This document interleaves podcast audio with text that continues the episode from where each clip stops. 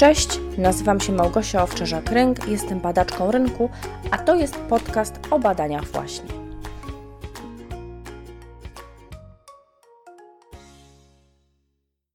Cześć, witam Cię bardzo serdecznie w kolejnym podcaście. Dzisiaj będziemy rozmawiać o badaniach w czasie kryzysu. Czy robić, czy nie robić, jak robić. Na te wszystkie pytania znajdziesz odpowiedź w tym nagraniu. Zanim jednak przejdę do meritum, dwa słowa wyjaśnienia. Po pierwsze, strasznie, strasznie, strasznie długo zabierałam się do nagrania tego podcastu, a kiedy już znalazłam na to czas, to a to jakość nagrania wyszła słaba, a to przeszkadzały jakieś hałasy w tle. To już jest moje piąte podejście i mam nadzieję, że ostatnie. Jeżeli mi się udało, jeżeli słyszysz to nagranie, daj znać, jak ci się podoba, co o nim myślisz. Druga kwestia na początek to taka, że nagrywam ten podcast dlatego, że znajdujemy się w tym momencie w bardzo nietypowej sytuacji. Nagrywam ten podcast, ponieważ mamy teraz bardzo specyficzną sytuację, właśnie sytuację kryzysową.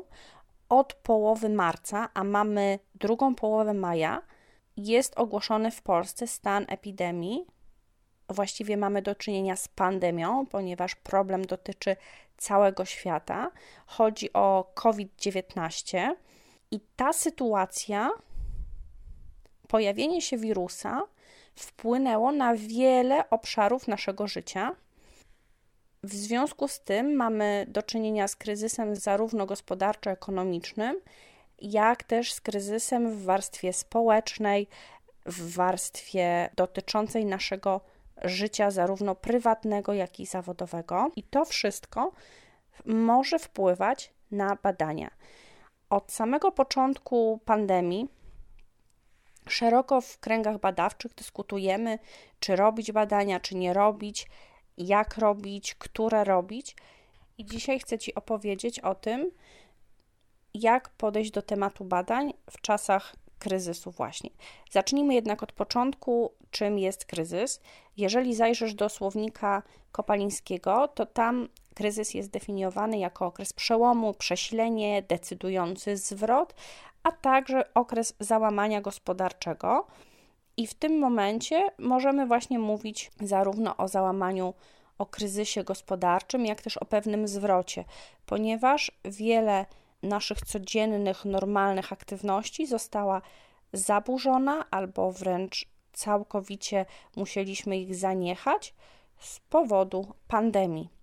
Warto też zwrócić uwagę, że poza kryzysem w warstwie ogólnospołecznej, ogólnokrajowej, w obszarze gospodarczym, ekonomicznym i społecznym, właśnie, możemy też mówić o kryzysie osobistym. Kryzys osobisty w tym przypadku, w wielu przypadkach, kryzys osobisty dotyczy jednej osoby. Tak? Możemy przeżywać kryzys związany ze stratą, ze zmianą, z dużym stresem, z chorobą, z niepewnością jutra. I tak też ma to miejsce teraz, właśnie w czasach pandemii, kiedy obserwujemy podwyższone wskaźniki lęku o przyszłość i niepokoju związanego z właśnie pogarszającą się sytuacją gospodarczą oraz dużą niepewnością. Wróćmy jednak do naszego głównego pytania, czyli czy robić badania w czasach kryzysu. I nie ma tutaj prostej odpowiedzi. Jedyna właściwa to jest typowa odpowiedź każdego psychologa: to zależy. To zależy od bardzo wielu czynników, ale dwa najważniejsze, na których tutaj się dzisiaj skupię, to jest cel i temat badania, temat, przedmiot badania. I jeżeli chcesz badać sytuację obecną, chcesz rozmawiać z klientami obecnymi bądź przyszłymi o tym, jaka jest teraz sytuacja, jak oni jej doświadczają, jak zmieniły się ich potrzeby, to tak, to jest zdecydowanie ten moment. Pamiętaj tylko, że wyniki tych badań będą użyteczne tu i teraz. To nie będzie badanie, do którego będziesz mógł sięgnąć albo będziesz mogła sięgnąć za rok, bo prawdopodobnie za rok będzie inna sytuacja. Dlatego jest to badanie umiejscowione w tym kryzysie, w tym czasie, w tym kontekście jego dotyczy. Co nie oznacza, że takie badanie jest gorsze. Jeżeli w tym momencie prowadzisz biznes i zastanawiasz się, jak możesz dopasować ofertę do potrzeb swoich klientów, no to ich o to zapytaj. Zorganizuj wywiady online bądź telefoniczne, wyślij maila, wyślij link do ankiety, dowiedz się, jak zmieniła się sytuacja Twoich klientów. W ten sposób, nawet jeżeli masz przestój, będziesz mógł, mogła zorientować się, jaka czeka Cię sytuacja za chwilę. Czy ci klienci wrócą, czy raczej nie. Jeżeli pogorszyła im się sytuacja materialna, to może się okazać, że już nie będą mogli skorzystać z Twoich usług, albo będą oczekiwali jakiejś innej, tańszej, lepiej dopasowanej oferty. Tak samo jeżeli myślisz o przeniesieniu swojego biznesu online, jeżeli masz taką możliwość, to również możesz podjąć działania w tym kierunku.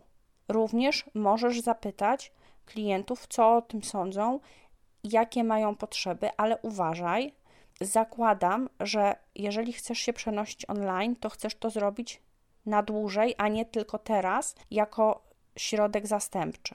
Jeżeli chcesz to zrobić na dłużej, to musisz, robiąc badanie, mieć z tyłu głowy, że w momencie, kiedy będziemy mogli w większym stopniu wychodzić, będą otwierane punkty usługowe, sklepy, to nagle Twoje produkty bądź usługi online już nie będą tak atrakcyjne, więc zmieni się ich percepcja, zmieni się ich odbiór, zmieni się też w związku z tym zapotrzebowanie na nie. Dlatego zastanów się, czy ma to być strategia na tu i teraz, na działanie teraz w czasie kryzysu, czy też na działanie pokryzysowe, dlatego że tutaj może sytuacja się zmienić. Tak naprawdę, jeżeli dyskutujemy sytuację właśnie w gronie badaczy, jeżeli zastanawiamy się nad sensownością robienia badań, nad tym, które badania chcielibyśmy robić i których potrzebują nasi klienci, to okazuje się, że największą potrzebą klientów jest dowiedzenie się,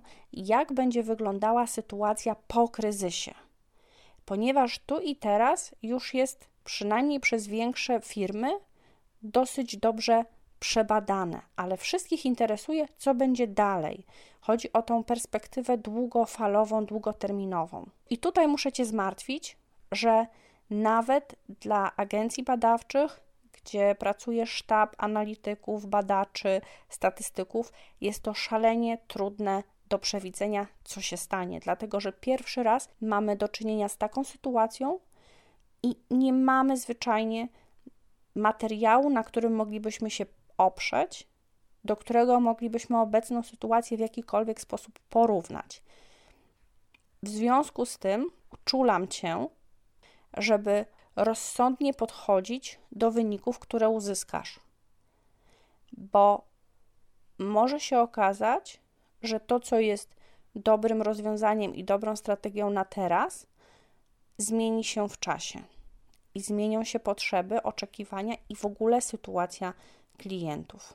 Mogłabym też powiedzieć, że możemy robić badania rynku wtedy, kiedy mamy 100% pewności, że sytuacja nie wpłynie w żaden sposób na badanie, na badanego, na kontekst, na relacje badacz, badany, ale tak naprawdę nigdy nie mamy takiej stuprocentowej pewności. Chociażby dlatego, że tak jak powiedziałam we wstępie, mamy do czynienia z kryzysem osobistym Wiele osób bardzo negatywnie doświadcza obecnej sytuacji.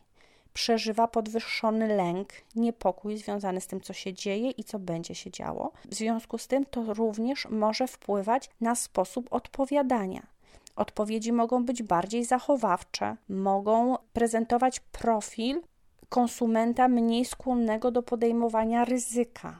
Ryzyka w rozumieniu zakupu nowego produktu bądź usługi która może się sprawdzi, a może nie. Może będzie przydatna, a może nie. Dlatego pamiętaj o tym. Myślę, że badaniem, które tutaj również ma rację bytu, które możemy spokojnie realizować, to są badania typu user experience, oczywiście w przestrzeni internetowej, czyli strony internetowe, aplikacje mobilne. To są te obszary, które w niewielkim stopniu są modyfikowane przez sytuację obecną, sytuację kryzysową. Owszem, jeżeli robisz portal informacyjny, no to rzeczywiście ludzie mogą teraz chętniej szukać informacji związanych z COVID-em, z koronawirusem.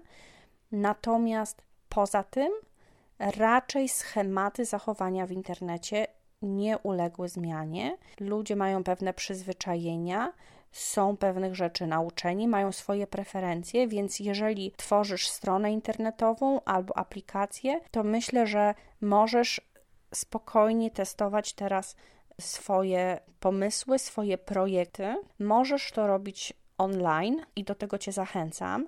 Jedyne tylko utrudnienie, jakie tutaj spotykam, to takie, że standardowo rekomenduję testowanie aplikacji bądź strony już na bardzo wczesnym etapie projektu, czyli kiedy rozpisujemy sobie strukturę strony, strukturę treści na kartkach.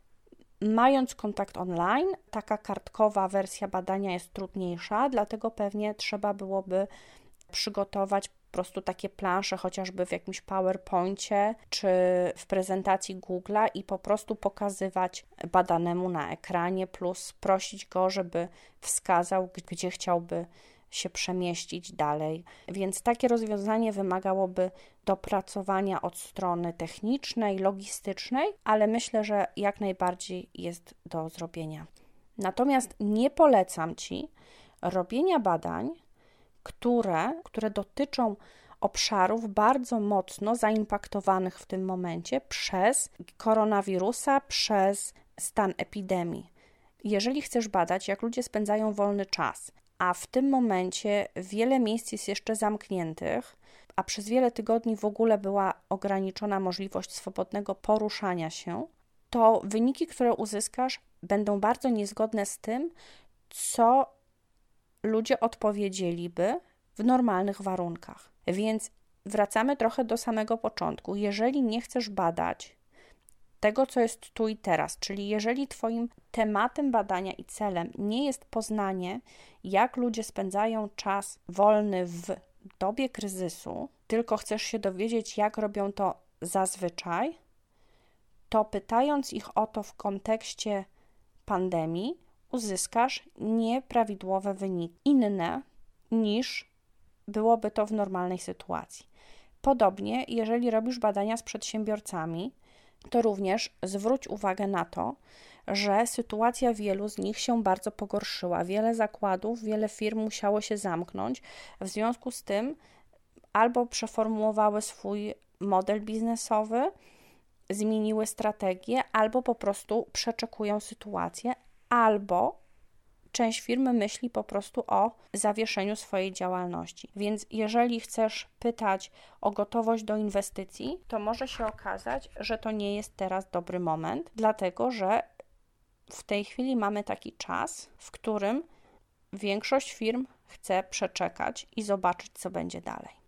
No i mamy trzecią grupę badań, których trudno jednoznacznie powiedzieć, czy możemy robić badania, czy nie, ponieważ wszystko zależy od tego, jak chcesz te wyniki dalej wykorzystywać. Jednym z przykładów takich badań jest zainteresowanie produktem lub usługą. Tak jak powiedziałam chwilę wcześniej, wiele firm w tym momencie e, szuka nowych ścieżek rozwoju swojego biznesu, zmienia strategię, wchodzi w nowe produkty, bo nowe usługi, stara się dostosować do obecnej sytuacji. I teraz tak, jeżeli masz pomysł na produkt i usługę i chcesz przetestować ten pomysł, to jak najbardziej to jest dobry moment, żeby to zrobić. Natomiast musisz pamiętać, że jeżeli testujesz w kryzysie, to sprawdzasz, czy Twój produkt bądź usługa mają szansę się przyjąć w czasie kryzysu. Niekoniecznie będzie to dobry pomysł na dłużej, na sytuację pokryzysową. To wszystko zależy oczywiście od pomysłu, ale chcę Ci pokazać taką pułapkę na prostym przykładzie maseczek wielorazowych. Kiedy zaczęła się pandemia, kiedy pojawił się nakaz noszenia zasłoniętej twarzy na zewnątrz, bardzo wiele firm, które do tej pory zajmowało się szy szyciem w jakimś zakresie, albo nawet nie, zaczęło dostarczać, oferować takie maseczki bawełniane zazwyczaj w różnych wzorach i kolorach. No i to jest świetny sposób, żeby odpowiedzieć na rosnące zapotrzebowanie. Jest to świetny sposób, żeby rozszerzyć swoją działalność albo żeby po prostu przetrwać trudny czas. Ale za kilka tygodni prawdopodobnie nasycenie rynku maseczkami wielorazowymi będzie już tak duże, że nikt ich nie będzie potrzebował. Co więcej, za jakiś czas, za kilka tygodni, może miesięcy, nie będzie już obowiązku noszenia tych maseczek.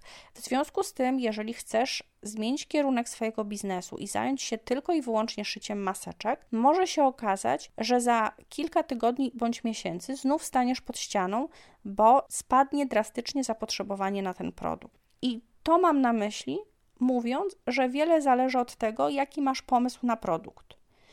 Jeżeli z kolei chcesz wprowadzić usługi online, chcesz przenieść część swojego biznesu online, robić konsultacje online, uczyć czegoś online, to wydaje się, że to jest dobry kierunek i wyniki, które dostaniesz dzisiaj, będą również wartościowe po. Może się też tak okazać, że jeżeli ktoś spróbuje teraz korzystać z usług online, bo ten kryzys daje nam taką szansę, to jest olbrzymia szansa dla wielu przedsiębiorców, żeby nauczyć klientów działać w online, to być może będzie to kawałek Twojego nowego biznesu w przyszłości. Jedyne o czym musisz pamiętać, to to, że może się zmienić siła nabywcza Twoich klientów i to, że jeszcze dzisiaj ich stać na lekcję u ciebie, na konsultację, za kilka miesięcy bądź tygodni nie będzie już tak łatwo pozyskać klientów, bo na przykład skończą im się dochody.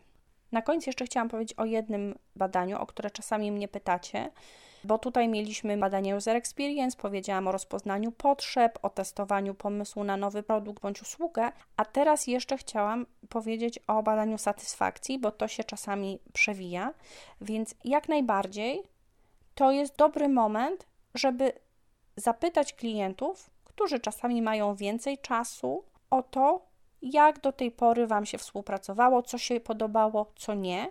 Wyniki takiego badania mogą być też przydatne do pracy nad zmianami oferty, dostosowania go do nowych warunków bądź przygotowania zupełnie czegoś nowego. Dlatego, jeżeli myślisz o badaniu satysfakcji, to też jak najbardziej możesz teraz o tym pomyśleć. Powiedziałam do tej pory o robieniu badań w kontekście kryzysu na poziomie ogólnokrajowym. Teraz jeszcze chcę się odnieść na chwilę do tych kryzysów osobistych. Tak jak mówiłam, obecna sytuacja również jest kryzysogenna na poziomie osobistym, indywidualnym. Dlatego, jeżeli zapraszasz kogoś do badania, szczególnie jeżeli to są badania jakościowe, chcesz mu zadać pytania, upewnij się, że jest w dobrej formie, że to jest dobry czas i dobre miejsce, żeby porozmawiać. Może się czasami tak zdarzyć, że ktoś będzie miał spadek formy, spadek nastroju i ten wywiad po prostu będzie gorszy jakościowo, z tego względu, że Twój rozmówca będzie mniej chętny do odpowiadania na pytania, do dzielenia się swoimi przemyśleniami, wiedzą, albo też będzie odpowiadał bardziej pesymistycznie. Teraz nie chodzi mi o to, żeby szukać momentu, kiedy Twój rozmówca będzie hiperoptymistyczny. Absolutnie nie. Raczej idziemy w kierunku neutralności. To jest dla nas w tym momencie najlepsze, najbardziej zdroworozsądkowe. Ale miej po prostu na uwadze dobrostan ludzi, których prosisz o pomoc, których zachęcasz do udziału w swoim przedsięwzięciu. Na koniec chciałam powiedzieć jeszcze kilka słów o tym, jak się zabrać do realizacji badania w czasach kryzysu. Pierwsza i najważniejsza rzecz zarówno w przypadku badań jakościowych, jak i ilościowych, to jest zrób pilotaż. O pilotażu znajdziesz artykuł na moim blogu, więc tutaj powiem tylko krótko, że chodzi o to, żeby narzędzie, które przygotujesz, czy scenariusz, czy kwestionariusz, przetestować, zobaczyć, czy ono ma sens w obecnej sytuacji, bo może się okazać, że jakieś pytanie jest nieadekwatne. Na przykład pytasz ludzi, czy w wolnym czasie jeżdżą na rowerze albo kiedy ostatnio byli w kinie. Może się też tak zdarzyć, że zmieniła się sytuacja ekonomiczna bądź gospodarcza, szczególnie jeżeli pytasz przedsiębiorców. Teraz wchodzą w życie kolejne tarcze antykryzysowe.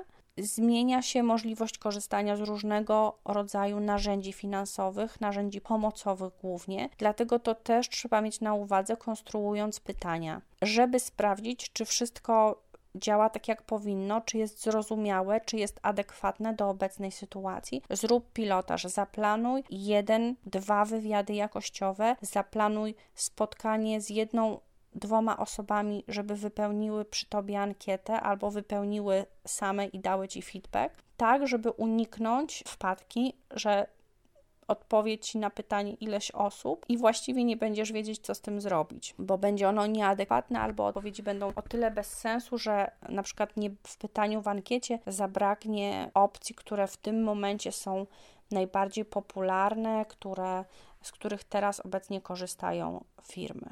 Kolejna sprawa, jeżeli myślisz o realizacji, to w przypadku badań ilościowych sprawa jest prosta. Ankietę robisz online. Możesz wykorzystać y, Google'a, Google Forms albo skorzystać z dowolnego innego darmowego narzędzia do robienia takich ankiet. Pamiętaj, że w ankiecie online zasady tworzenia są dokładnie te same jak w przypadku ankiet papierowych, czyli metryczka na końcu, zawsze jedno pytanie naraz, zaczynamy od ogółu do szczegółu i wiele, wiele więcej. Znajdziesz o tym więcej informacji na moim fanpage'u i na mojej grupie na Facebooku oraz oczywiście na blogu, na który serdecznie Cię zapraszam. I jeśli chodzi zaś o badania jakościowe, to tutaj kluczowe jest to, że nie możemy się spotkać. I mamy do wyboru albo spotkanie online przez jakiś komunikator, albo rozmowę telefoniczną. Generalnie lepszym zamiennikiem spotkania twarzą w twarz jest rozmowa online z użyciem kamery, ale nie wszyscy muszą być chętni, nie wszyscy muszą chcieć. Dlatego, jeżeli nie wymaga tego Twój temat badania, czyli nie zamierzasz pokazywać w trakcie, możesz ustalić z respondentem, jak woli się spotkać. Czy woli, żebyś do niego zadzwoniła, zadzwonił, czy woli, żebyście spotkali się online. Online możemy się oczywiście spotkać z kamerką bądź bez, to też warto ustalić wcześniej, tak żeby osoba badana miała komfort. Jeżeli wiesz, że będziesz potrzebować, żeby kamera była włączona, to od razu o tym uprzeć, tak, żeby nie zgłaszały się osoby, które zdecydowanie są na nie z taką formą kontaktu. Wybierz platformę, do, jeżeli to będzie spotkanie online, oczywiście, to wybierz platformę i ją przetestuj Możesz spróbować Messengera, Skype'a, Webexa, Zooma, który teraz jest bardzo popularny. Jest wiele, wiele opcji, ale koniecznie przetestuj ją tak, żeby czuć się komfortowo. Zwróć też uwagę, że część Twoich rozmówców może nie mieć zainstalowanego danego oprogramowania i na początku będziecie musieli poświęcić chwilę, żeby wszystko udało się uruchomić na komputerze. Kolejna sprawa to taka, że poszukaj spokojnego miejsca. To jest szalenie ważne, żeby rozmawiać w takim miejscu, gdzie nie słychać głosów w tle, gdzie nikt nie przechodzi za tobą, z tego względu, że wtedy rzeczywiście jest takie poczucie, że rozmawiacie tak, jakbyście się spotkali gdzieś. Natomiast głosy w tle mogą też sugerować, zazwyczaj niesłusznie, ale spotkałam się z takim, z takim odbiorem głosów w tle, że osoba, z którą rozmawiasz, ma poczucie, że jest podsłuchiwana, że ktoś przysłuchuje się rozmowie, a to bardzo negatywnie wpływa na poczucie bezpieczeństwa i chęć dzielenia się szczególnie takimi bardziej prywatnymi informacjami, jakimiś doświadczeniami, przemyśleniami. Dlatego pamiętaj o tym, żeby zapewnić sobie spokojne miejsce. Jeżeli używasz kamerki, koniecznie zadbaj o to, żeby Twoje tło było neutralne, żeby nie było tam bałaganu i rozpraszających przedmiotów bądź kolorów. Zadbaj również o to, żeby połączenie internetowe było możliwie jak najlepsze. Jeżeli będzie słaby dźwięk, wtedy zrezygnuj z obrazu, ponieważ dźwięk zawsze jest ważniejszy. Czasami niestety zdarza się też tak, że jest konieczność przeniesienia się na połączenie telefoniczne, więc bądź na to przygotowany. Jeżeli korzystasz z komunikatora, Zobacz, czy ma on opcję nagrywania. Jeżeli tak, za zgodą respondenta możesz takie spotkanie nagrać. Jeżeli nie, użyj dyktafonu, ale tutaj też pamiętaj, musisz mieć zgodę na nagrywanie. Na ten moment w czasie kryzysu nie zachęcam Cię do spotkań osobistych, raczej tego unikaj ze względu na swoje bezpieczeństwo i bezpieczeństwo innych. Pamiętaj też, kiedy analizujesz dane zebrane, czy to jakościowe, czy ilościowe, żeby zawsze mieć z tyłu głowy to, w jakim kontekście te badania zostały przeprowadzone, dlatego że może się tak zdarzyć, że mimo, że wydaje nam się, iż nie było, nie powinno być żadnego wpływu sytuacji kryzysowej na dane badanie, coś takiego się zadzieje, że jednak ten wpływ będzie. Dlatego warto mieć zawsze to z tyłu głowy i zadawać sobie pytanie, czy dana odpowiedź, dane wyniki mogły w jakiś sposób zostać zmodyfikowane ze względu na tę sytuację. Pamiętaj to, o czym powiedziałam na początku, że większość osób, jak podają wyniki badań, odczuwa zwiększone poczucie lęku, zwiększone poczucie niepewności, a to tak naprawdę może się przekładać na różne sfery i obszary naszego życia. To wszystko, o czym chciałam Ci dzisiaj powiedzieć. Bardzo Ci dziękuję, że jesteś tutaj, że słuchasz do końca. Zapraszam Cię niebawem na kolejny odcinek podcastu. Mam nadzieję, że tym razem nagrywanie pójdzie sprawniej. Do zobaczenia, do usłyszenia. Pozdrawiam serdecznie.